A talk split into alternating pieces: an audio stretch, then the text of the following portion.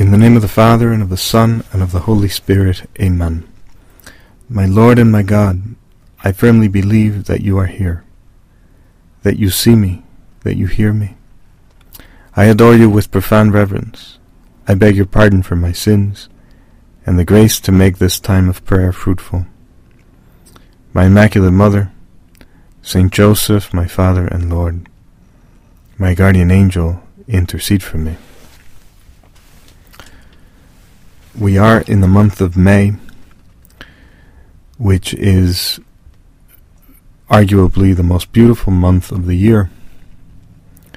It is the month when flowers blossom and the weather is nicest. It is springtime. And it is therefore very appropriate for us to celebrate this month as the month of our mother. In fact, we celebrate Mother's Day for a very good reason in May, in the month of May.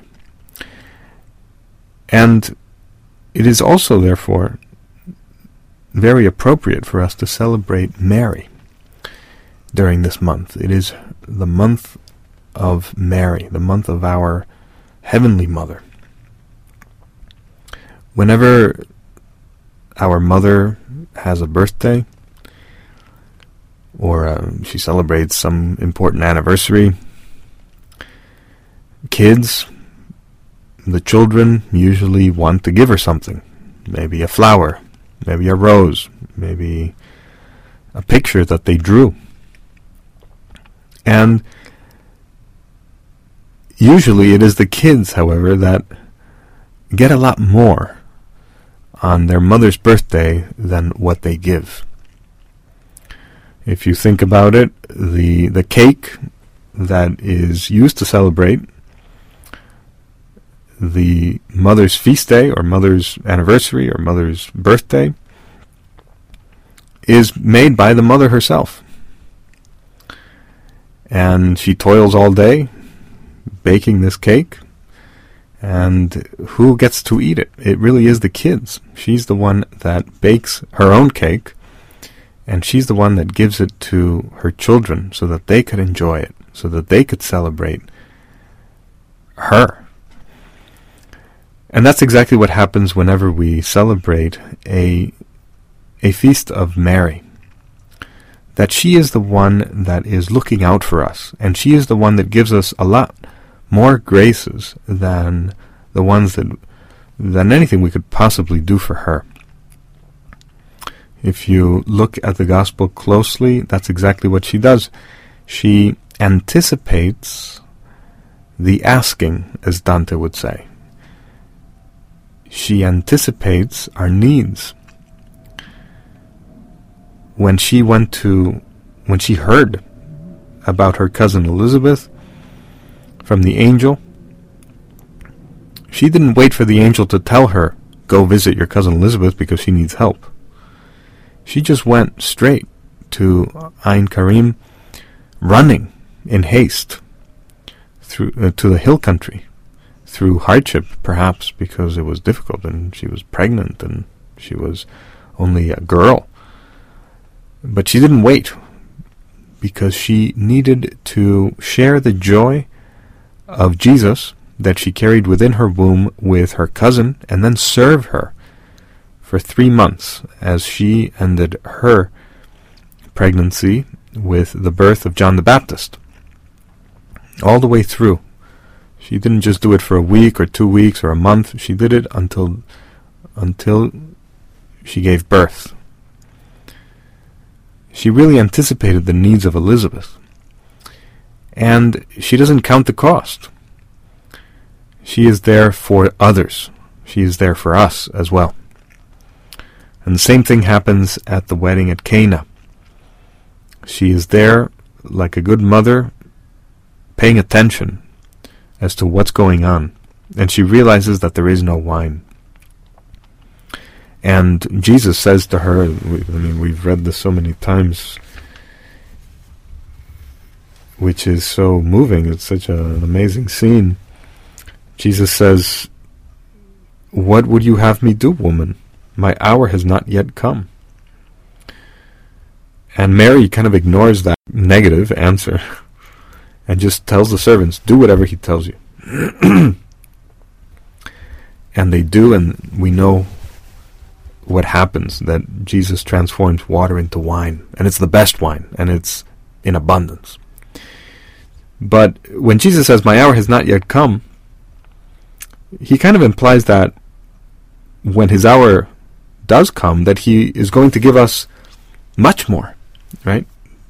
Because it is now the hour. It is now the the right moment to actually do a lot of things in favor of mankind. And if we fast forward in the Gospel of St. John to chapter 19, which is when the hour is happening, the hour of Jesus when he's being glorified on the cross, what do we find there? We find that he gives us something very special to him. That he gives us not wine, but his very mother. But his very mother. He gives Mary, entrusts Mary to St. John.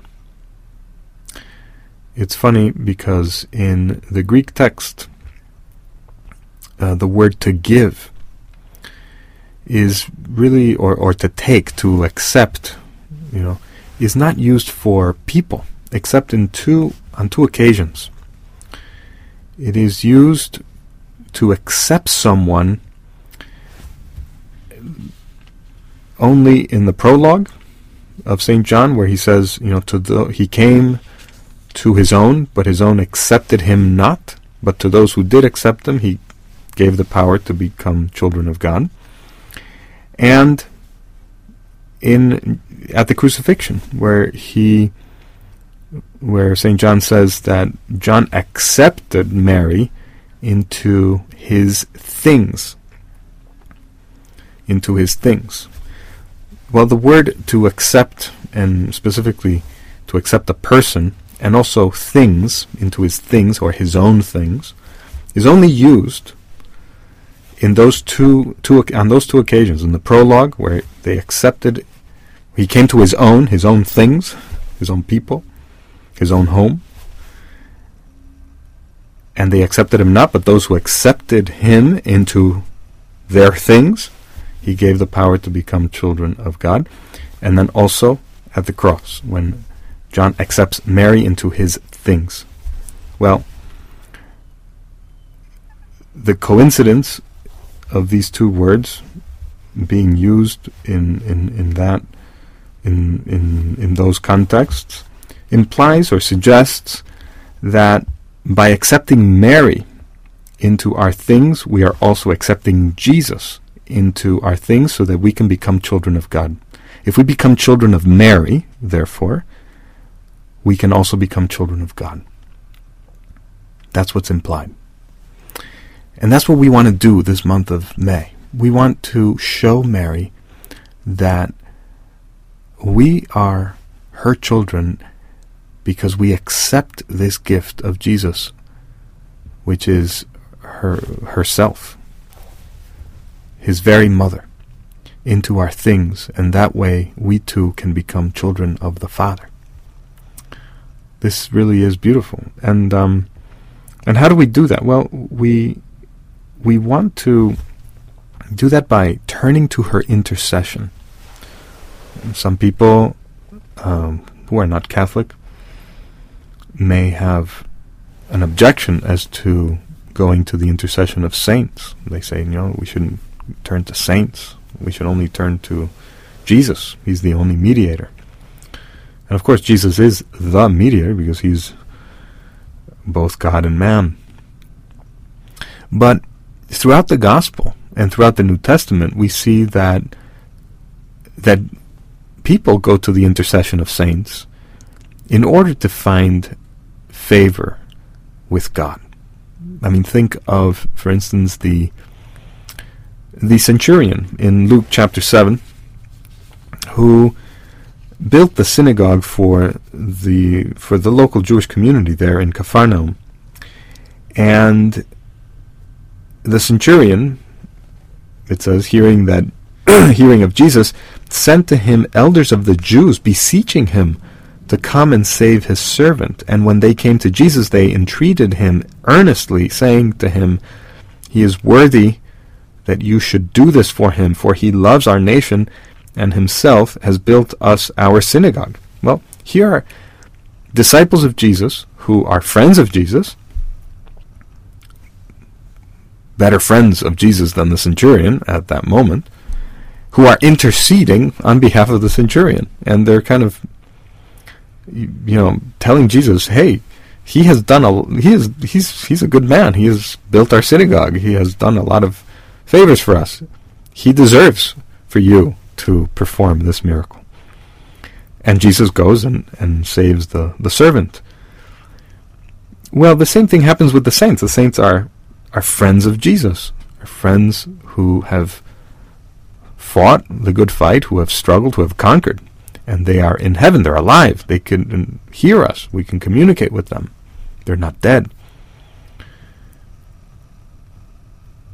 And so we turn to their intercession because if they plead for our cause, and we believe that they can talk to Jesus right now, then Jesus will do us the favors that we are asking of him.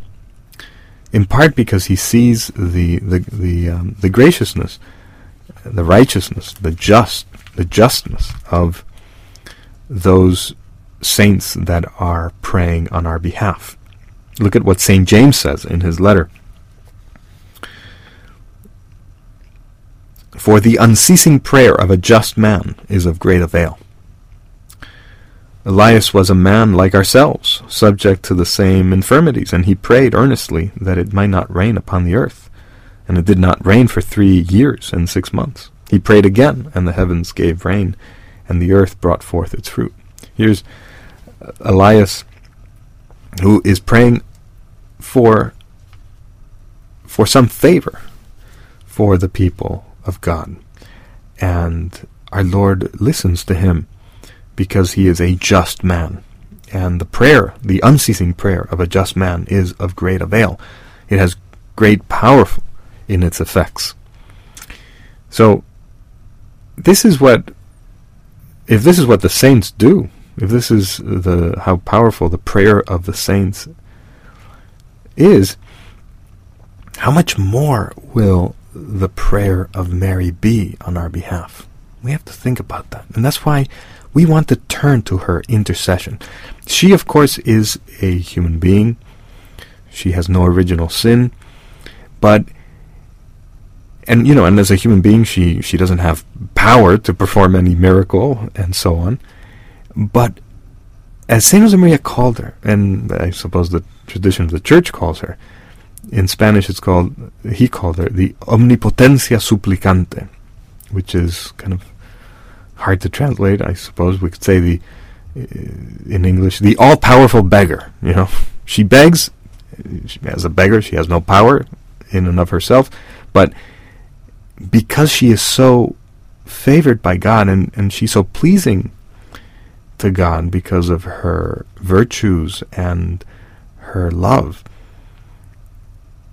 that God can't say no to her. You know, and that, that that's what we see at Cana. That even when she when God does say no to her, that you know Jesus changes his mind if his mother wants it. You know, he has to obey his mother. It's the fourth commandment, and he won't violate that. And she does it in such a gracious way, in such a humorous way that he kind of goes along with her because she is his mother. Well, the same thing. We have to turn to her intercession for so many graces that we need for the church right now. I mean, think of yes, you could pray, you know, to to pass an exam and all this stuff. Those are good things to pray for, but um, we gotta we gotta go higher than that. Yes, you have to pay the rent. You can pray for money. You can pray for a good job. You can. Those are good things, and those are necessary things, and and we need to pray for those things. And in fact, somehow God allows hardship so that we can we can actually realize that we are so needy and that He is in charge of our lives. An illness or whatever it is, but think bigger. Think bigger than than than favors just for me. Think of the church. Think of souls. Think of conversions. Think of vocations. Vocations to celibacy, vocations to marriage, vocations to the priesthood, vocations to the religious life, vocations, as St. Maria would say, in the world, celibacy in the world, in the middle of the world, without leaving their own state. Just people who desire to take their baptismal call seriously. We need a lot of those people, the laity. You know? And we need to ask for that because every vocation is a gift from God, and therefore the only thing we can really do is ask. Ask our Lord. Ask the Lord of the harvest to send laborers. And that's what we want to do through the intercession of Mary, especially this month. Think of um, the apparition of the miraculous medal in Paris, in Rue du Bac. Mary appeared there, and the image that is venerated has um, rays coming out of her hands, you know, both hands. And um, the rays on the right hand represent the graces that Mary grants her children, grants us, without asking her for them because she is our mother simply. Like Dante says, as I quoted earlier, she anticipates the asking. She sees our needs and she comes to our need even before we ask her. Well, those are all the graces on her right hand. But then she invites us to look at the left hand and look at all those rays that come out of her left hand, which are the graces from our Lord that she distributes that that are only given to those people who ask for them. And the implication, I think, is that we don't ask enough, and that a lot of graces are simply not given. You know, they're kind of wasted, so to speak, because because we don't ask. And if we were to ask, we would. Our Lord says He wants us to ask. You shall find. Our Lord says He wants us to ask. He wants us to to beg over and over again, and this is, you know, what he says um, when he refers to the widow in the gospel with the unjust judge. You know, the widow is just there hammering away at the unjust judge, saying, "Do me justice, do me justice," and the unjust judge simply ignores her and you know just keeps insisting until he says, "Okay, fine, I'll do I'll do her justice. Otherwise, she's going to drive me nuts." some people think that Jesus, when he made up this parable, that he was thinking of his mother, you know, who was a Jewish widow, and how, you know, in, in, the way that she insisted, in the way she acted. You know, we could see that at the wedding at Cana. She just doesn't take no for an answer. Well, Jesus wants us to pray like that. And that is why a great tool for this is the rosary the rosary. It's, it's that repetitive prayer. That repetitive prayer when we say over 50 Hail Marys. And we keep going back to Our Lady with another Hail Mary and another Hail Mary. And some people may think, well, that's just boring. It's not true. It's not true. People in love, they never get tired of listening to to their loved one, even though their loved one may say the same things over and over and over again. Because every time that someone in love says something, even if it's the same thing, it's as if it were new because it has the newness of love. And that's how every Hail Mary should be for us. Every Hail Mary should be a new Hail Mary, as if it were the only time we really said the Hail Mary, or the first time. Yes, it is repetitive, but it shouldn't grow old. And it is repetitive, I think also our Lord wants us to repeat it because He wants us to, He wants to test our desire. You know, He wants us to make our desire deliberate and make it grow. And when we repeat something, you know, it's just like these people who, who beg and beg and beg for a miracle, and he kind of ignores them, like the Syrophoenician woman. He ignores the woman, and she just keeps going at him until our Lord kind of says, okay, because of your faith, because you have persevered in prayer, then I will do you this grace. I will give you this grace, or I will do do you justice, or fa- or give you a favor, or perform the miracle, or the cure, or whatever. Well, that's what exactly what what he wants us to do by repeating the Hail Mary over and over again with an intention in mind. He wants us to inflame our desire even more. And that's what the Rosary does for us. It, it's such a powerful prayer because of that. It, it makes us humble too, because it is it it it, it really is um, a prayer that reminds us how to ask like little children, who simply keep asking their parents for the same thing until they give up. You know. The rosary is repetitive, yes, but it's not boring. People may say it's boring. But as Saint Josemaria says, no, what's really boring are your sins and mine. You know, that's that's what's boring in our lives. The repetition of sin. That's the only boring thing. Not the repetition of the Hail Mary. No, because that is something that we do in love. It, every every Hail Mary is like a bouquet, or a, every decade is like a bouquet of ten roses that we give Mary. And well, the fact that the Rosary is um, is is repetitive. It, it challenges us. It challenges us as well to struggle with our Lord a little bit, to pay attention, to contemplate the mysteries of our Lord's life, which is what we have to struggle to do, and to place intentions there. Uh, well, we can struggle like like the angel and Jacob struggled. You know, they struggled all night long, and we have to struggle with God that way, and with you know, with the Rosary, we have to struggle to pay attention. We have to bargain with God, like Abraham bargained with God, you know. If there's, you know, 40 people, are just people in, you know, in the city, are you going to destroy the city? No. If there's 40 people in the city, I won't destroy them. Well, what about 30? What about 30? What about 25? What about 20? What about, you know, and Abraham bargains with God. He struggles with God. Well, we have to do the same in the Holy Rosary. We have to bargain with God. Of course, that means that we have to pay attention. As St. Teresa of Avila would say, if you don't think of what you're saying and you don't think of of who you're talking to in the rosary, then you're just moving your lips.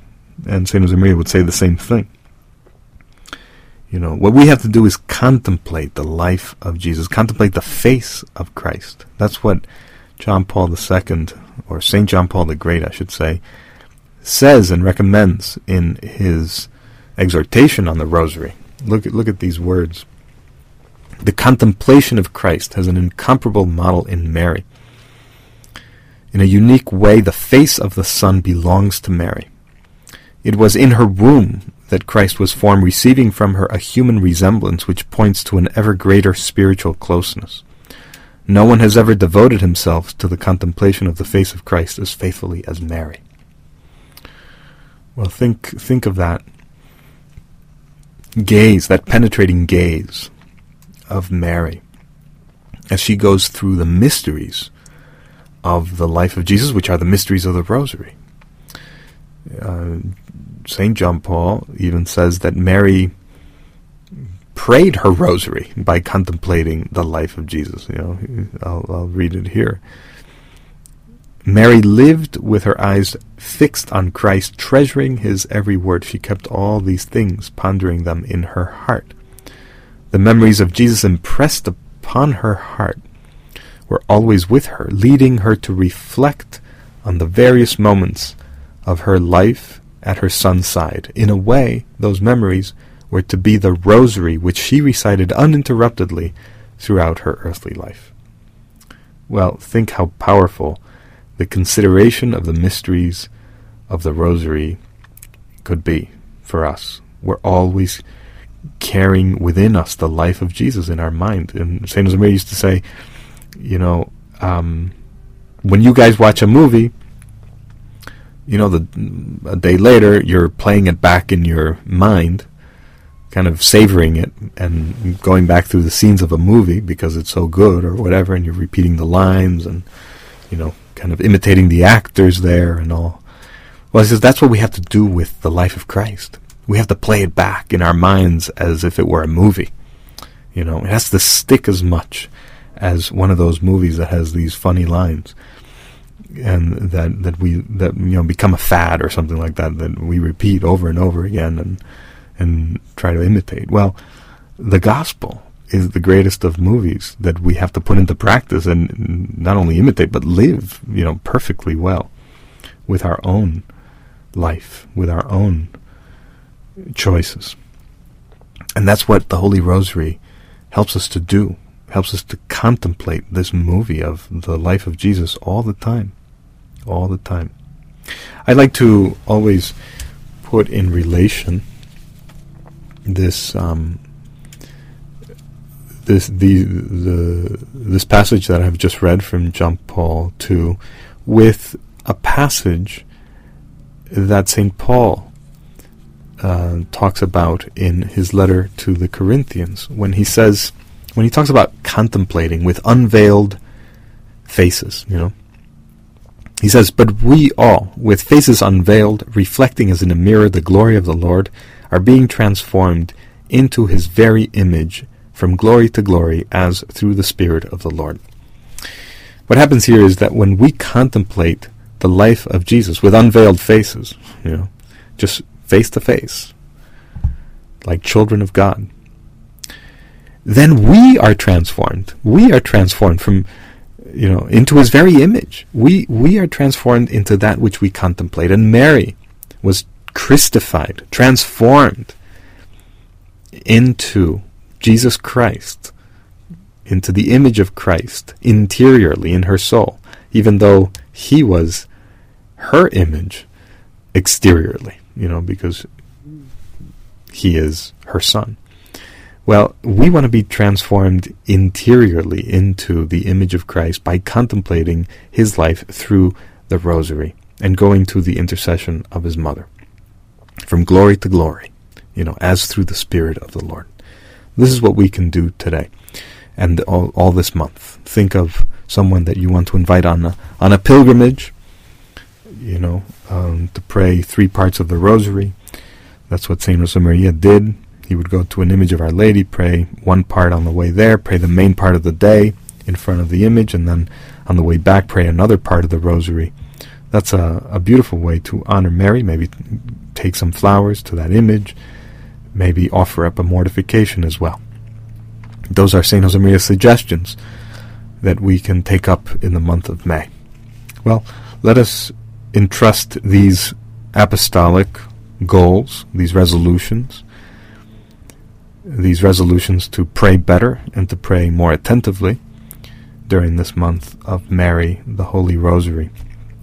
She will take anything we give her and she will look upon us with graciousness and she will give us all the strength we need in order to persevere in our prayer and thereby gain many graces from her Son, as she also helps us to intercede for our cause.